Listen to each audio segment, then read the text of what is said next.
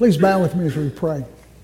Lord, we come to you again once again as we open ourselves up to you, and we just pray that as we listen this morning, that we would hear your word and be touched in such a way that we would go forth and do as you've commanded.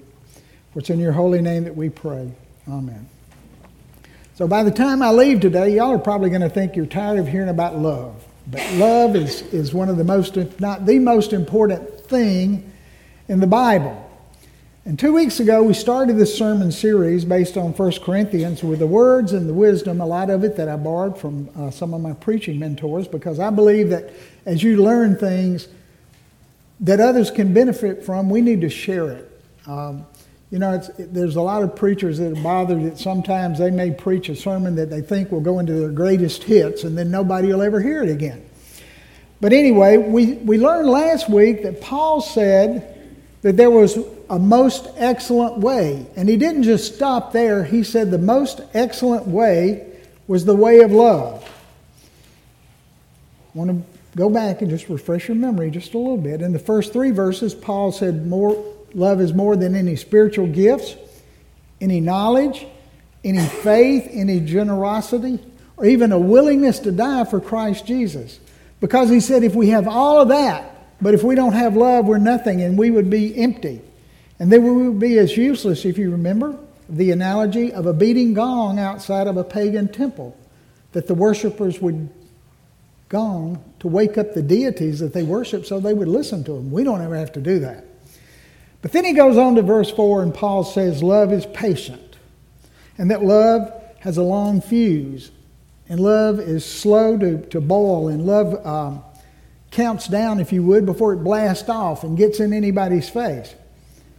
And then he tells us love is kind.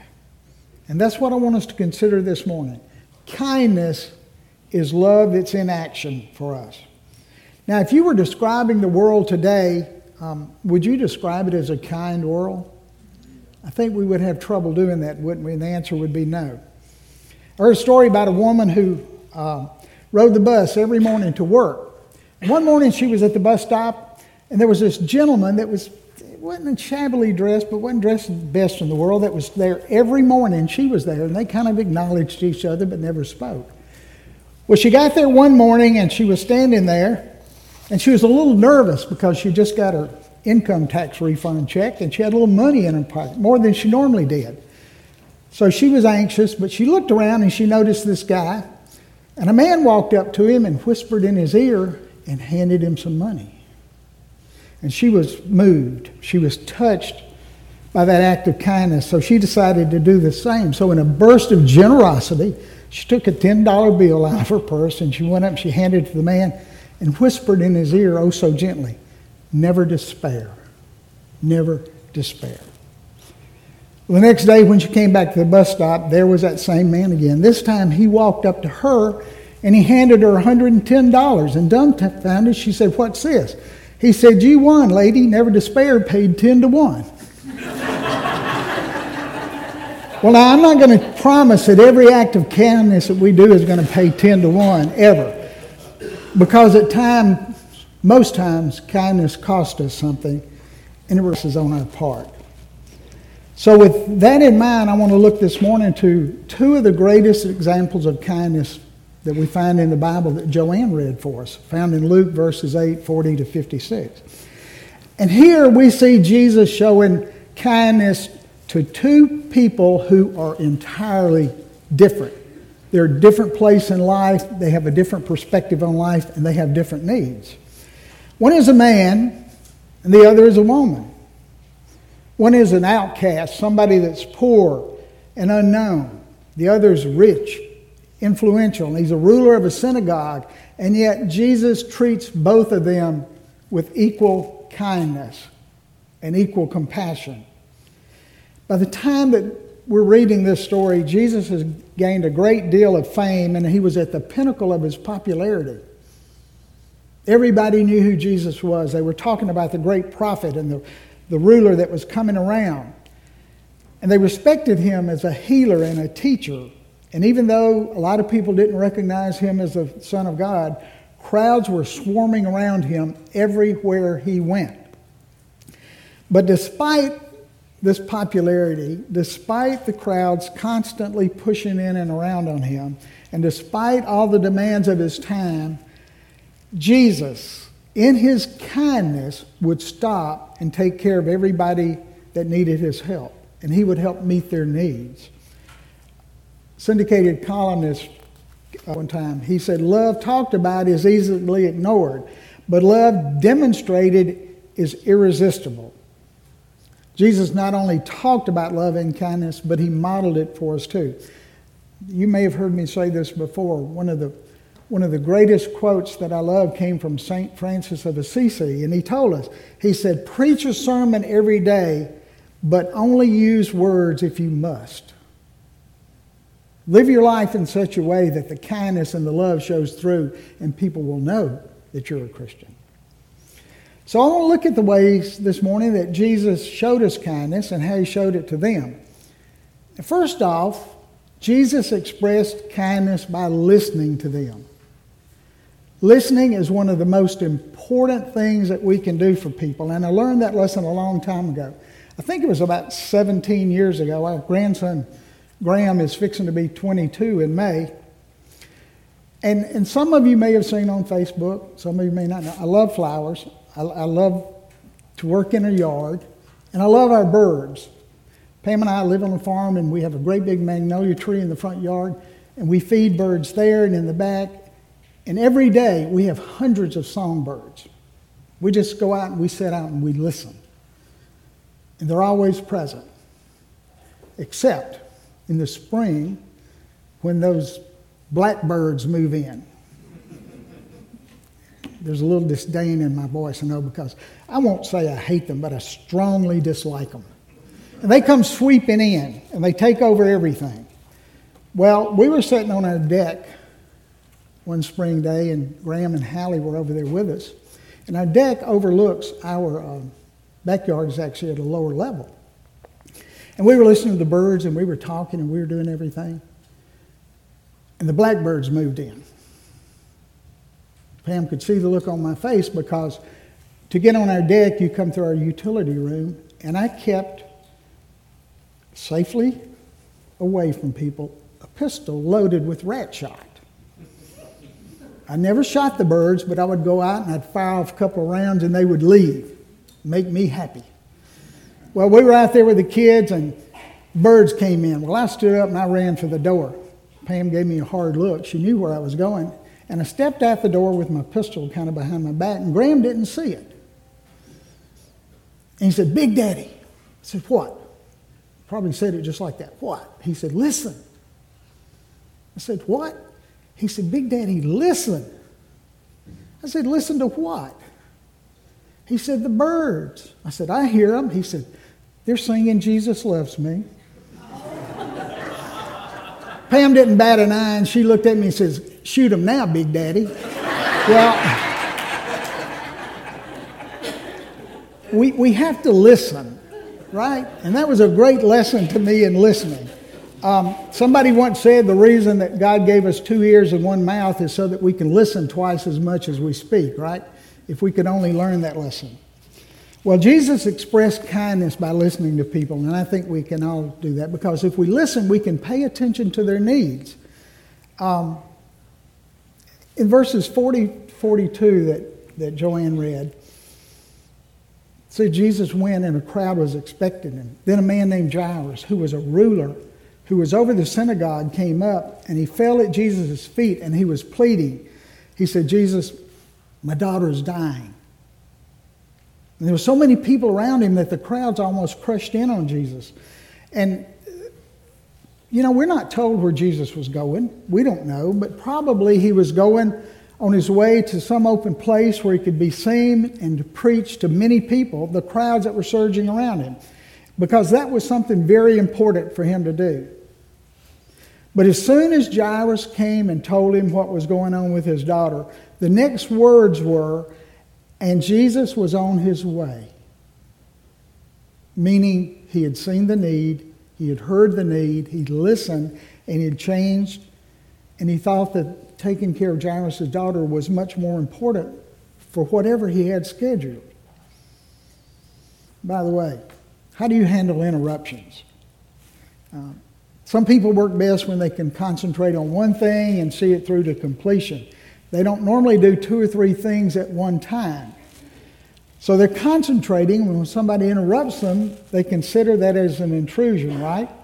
We do not normally handle interruptions well. Or I don't sometimes, and maybe you don't either. But I think as you get older, hopefully we learn that sometimes interruptions are sent by God because they're opportunities that He gives to us to minister that we would miss if we ignored them. If you just go on with your project or whatever you're doing and you don't allow yourself to be interrupted and you aren't flexible enough to listen to what God has to say and change directions, um, you're, you're in trouble. God is trying to reach us in those times. Well, Jesus didn't mind being interrupted. And he paid attention to what Jairus had to say. And he changed his plans and he changed his direction. But Jairus was not the only interruption. Jesus was flexible and he was kind enough to pause and meet another need as they were on the way to Jairus' house, as we're told in verses 43 to uh, 46. It said a woman who'd been subject to bleeding for 12 years, but nobody could heal her. She came up behind Jesus, and as Philip said, she just touched, I can just see her barely touching the hem or the edge of his cloak, and immediately her bleeding stopped. And Jesus turned around and just said, Who touched me? And Peter, well, we all love old Peter, and Peter can just be out there sometimes. I can just hear Peter saying it like this Jesus, what are you talking about? This is a big crowd of people everywhere, and they're all pressing against you. How do we, how do we know who touched you? And Jesus said, Someone touched me. I know because his power has gone out from me. So there were crowds around them, and everyone was in a hurry, yet Jesus was able to differentiate between the touch of the crowd and the touch of someone in need. Sometimes in our lives, we're in crowds and we overlook that one person that reaches out to us that needs help, don't we? We're called to do that through the love of Christ. Now, I mentioned earlier the world. As I thought about this, our world is becoming more and more impersonal every day.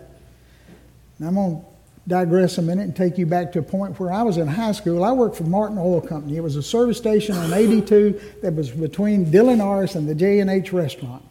And we serviced cars back then. We were required to have two of us meet every car that came up. One started the gas, one opened the hood, checked the oil, checked the filler in the, uh, the windshield wipers. When you got the gas started, you went around and you checked all the oil and the tires and cleaned the windshield. Service. We would do that. What happens today if you go to get gas? Chances are you don't even see anybody, right? Uh, you hear a, you pull up, you stick your card in, you get your gas, you go on, you may not see another human being. The bank is getting that way. I now don't want to offend any bankers in the audience anywhere, but the bank is getting that way. We don't see people. I don't know if any of you have flown recently or not, but it's true with the airlines too. When you go to a big airport, a lot of times you don't even have to go see the person at the check in gate. You go up there and there's a kiosk there and you push it one for arriving flights and then you push two uh, for your flight. If you know your flight number, you put it in and it tells you where to go and what time to be there and what time your flight's taking off. You don't have to talk to another individual, living, breathing, or human or otherwise. They have guys that'll even take your luggage at that point and go forward. It's an impersonal world. I remember years ago, Reverend Dr. Newland said this to me or to a class. He said, he said, Can you imagine what would happen if 911 became as impersonal as the world is today? You call 911 when you hear if your emergency is a murder, press 1. If it's a burglary, press 2. If the burglar is still in the house, press 3. And if he has a gun, press 4 real quick. may not be out of the ordinary. I mean, obviously, it may be coming. I don't know what we in this world are coming to. To you, it's become an impersonal world. But Jesus took time when any time, every time somebody needed him to stop and in the midst of the crowd, he stopped because of this woman's attention, because she needed him. He expressed kindness by being considerate of others. When we look at verse, back at verses 47 to 48 that we read, said, Then the woman, seeing that she couldn't go unnoticed, what she do? She came and she fell trembling at the feet of Jesus. I don't want a show of hands, but when's the last time that you came trembling and fell at the feet of Jesus, knowing that He could fulfill your needs and could heal you no matter what the situation was? And in the presence of all these people, Jesus ignored all of them. And he said, She touched me, and instantly I felt the power going out. And then what did he say? Daughter, you are healed because of your faith. Go in peace. Now, the backside of this story is that you have to realize that because of her disease, she was considered unclean and therefore she was an outcast. She would have been treated no different than a leper. So, because of that, she had probably not had a conversation with anyone. She had not been able to be with her family for 12 years. And her self esteem had to have been as low as it could be getting, right? So, I think Jesus surprised her, first of all, by stopping and listening to her story of woe. And, and I think we get a very, this is the gospel according to Curtis, but I think we get a very condensed version of that story I mean, this is probably the first time in a long time that she'd really had anyone's attention. And she had Jesus' full, undivided attention. So I feel sure that she talked more. I can imagine her pouring out her heart to him, and Jesus listened. And by listening and by looking at her and by paying attention as to what she was and where she was, he displayed real kindness. So I, don't want to put you on the spot this morning, but I'm going to ask you, you are a good listener. Because at times, most of us are probably not. Um, we pass each other and say, How are you? And we expect to see, I'm fine. And we cringe if somebody really starts to tell us how they are, right? Because we're scared that we've asked the wrong person and we're going to be there 20 minutes and they're going to pour their heart out to us about everything going on wrong in their lives. Think about that the next time you say, How are you? expect to respond to the answer you get. I don't think we take time to listen, do we? Whether it's in our homes, whether it's in our place of worship sometimes, whether it's at work, whether it's with family. Now, I'm a big fan of Erma Bombeck. She told a story once that she was so tired of listening. That was her life, listening to people. She said she had just listened to her son tell in minute detail about a movie he had just seen and punctuated that story with at least a thousand, you know, and okay. She said, I was tired of it. She received several phone calls that day, and she said people just drained her. And she was excited when the last caller hung up because she had to rush to the airport. She said, I got in a taxi cab, and as the taxi cab driver took off the airport, she said he immediately started talking. And he told me this long story about his son had won a scholarship to college and how he's making straight A's. And she said, I had to sit there and listen to every bit of it because I was a captive in his cab. Got to the airport and I realized I've got 30 minutes. I can go over here and I can just sit and sigh relief and say, This 30 minutes, I don't have to listen to anybody. I can just sit there and I can read my book and nobody will bother me. And she said, No sooner had she sat down than this elderly lady came in and sat down by her. I looked at her and says, I bet it's cold in Chicago. That's where they were headed. And Erma said, I didn't even look up from a book. She said, I suppose. So the lady just kept talking. She said, I hadn't been to Chicago in three years. Uh, my son lives there. Erma said, That's nice. And then the woman continued, My husband's body is on this plane. We were married for 53 years, and I don't drive, you see, and the funeral director was so nice to me and so kind, and he drove me to the airport today. And Erma said, I remember her voice droned on and on. And here was a woman who didn't want money or advice or counsel. All she wanted was somebody to listen to her. Even if it was a stranger, she needed to be heard. she said, We walked together out to the plane, and as we got on the plane and the plane was boarding, she said, We walked. And um, I sat down from her in another section, but she said, I got up to hang my coat up, and I heard her say to the person next to her, I bet it's cold in Chicago. we laughed, but think about that. Think about how bad she just needed somebody to hear her story. See, there's so many of us that just need somebody, anybody. We need somebody to listen, just to focus on us and to listen to what we have to say. And Jesus did so that day. Jesus also expressed his kindness and love through an understanding spirit. In verses 49 to 56, it says, While Jesus was still speaking, someone came from the house of Jairus and said, Your daughter's dead. Don't bother this teacher anymore. Just back off. No need to bother him. She's dead. And hearing this, what did Jesus tell Jairus? He said, Don't be afraid. Just believe and she will be healed. An important part of this is when he went to the house of Jairus and went into the daughter's room, he only let Peter, James, and John and the child's mother and father go in the room with him. Meanwhile, all the people were outside. They were wailing and they were mourning for her. And, and Jesus addressed them. He said, Stop wailing. Stop crying. She's not dead. She's asleep. And they laughed at him because they just knew she was dead. But he went in and he took her by the hand and he said, My child, get up. And her spirit returned, and once again she stood up. That's the power of Jesus. Philip reminded us about this. All powerful Jesus I heard an old preacher tell me one time that uh, the story of Lazarus being raised from the dead. And he said, Jesus said, Lazarus, come forth. And he said, I was so glad, and probably the people back then were really glad he specifically called Lazarus by name because if he had just said, Come forth, the whole cemetery would have emptied. Think about it. He has that kind of power. Well, Jesus told them to give her something to eat, and her parents were astonished, but he ordered them not to tell anyone. And I want to concentrate on that just a minute because the miracle is exceptional, and we do praise God for it.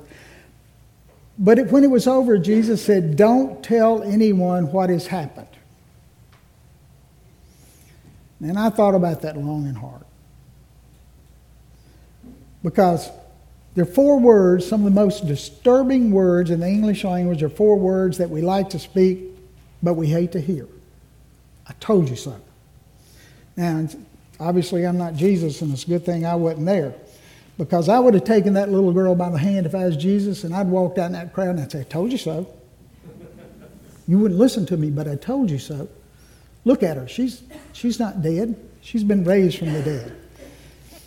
But he didn't do that because he's Jesus. He's not Curtis. He was concerned about how the people that mocked him felt. And he didn't even try to get even with them, did he? He didn't even try to get back at them. He didn't try to glorify himself by pointing out what he had done. Instead, in kindness, he just said to the parents, Don't tell anyone what has happened here. Sometimes it's not so much about what you say, but it's how you show it. And that's what he did. I had an old preacher say one time, I've never had, an op- had to apologize for my position, but I've had to apologize lots of times for my disposition. Have you ever had to apologize for your disposition? There's another story that I really love. You may have heard this one about the six foot ten cowboy. He walked into McDonald's counter, and there was a young lady behind the counter, and he slammed his fist down on that counter, and he said, "I want half a Big Mac." She said, "What?" I want half a Big Mac, and I want it now. Well, not being sure what to do, she said, "Excuse me a minute," and she headed over to her manager, not realizing the man was following her. She got to her manager and says, there's a big klutz over there who's dumber than dirt, and he just ordered half a Big Mac. And about that time, she noticed that he was behind her, and she quickly said, And this gentleman wants the other half. See, sometimes you're going to be put on the spot, and what you say is important, very important. But how you say it can be even more important. The fact that Jesus did not want to embarrass those who had been mocking him or even get even, with him, that speaks volumes. And it teaches us how we're supposed to respond to each other too with kindness, with love. There were some construction workers who were working on a new high rise on third floor. There was a children's hospital right across the road. This is a true story. And one day they noticed that there was a little girl in the window holding up a poster board that says, My name is Lisa. What are your names? Next day they got some poster board and they came back and one of them said, My name is Bob, my name is Bill, my name is Harry. How old are you? And she said, I'm seven years old. How old are you? And this went back on for back and forth for several days. And one day they noticed Lisa was not in her regular place by the window. So at break time, one of the gentlemen went over and got a phone and he called up to the nurse on the third floor and told him who he was. They had sent, sent her flowers before too, and that she loved it. And, and the nurse told him, well, she's in intensive care and she's not doing well. Um, several days passed, and then another sign appeared in the window Lisa passed away. Thank you for caring. She loved your kindness, and so do we. Love in action is kindness. And that's what love's got to do with it. Everything that we do comes back to love from Christ Jesus passed on to us. We need to learn to be kind to one another just as God has been kind through Jesus Christ. And he offered to him as a sacrifice for our sins. As we end this series and we go forth, remember that. If you don't remember anything from the last three weeks, remember that Jesus loves you more than anybody or anything in the world. But he commanded us, love one another just as I have loved you. In the name of the Father, the Son, and the Holy Spirit. Amen. We're going to be singing this morning, um, Jesus Paid It All. As Jackson and Philip come up to lead us. This morning, I want to give you the opportunity to respond. And you may not feel led to, but if you feel like you want to pray for whatever reason, um, I invite you to come up. Just take a moment to pray. If you're ready to give your life over to God and you haven't done that, we encourage you to do that. It's, it's never too soon or too quick that you can do that. But if you would come for whatever reason, if you would come as we sing.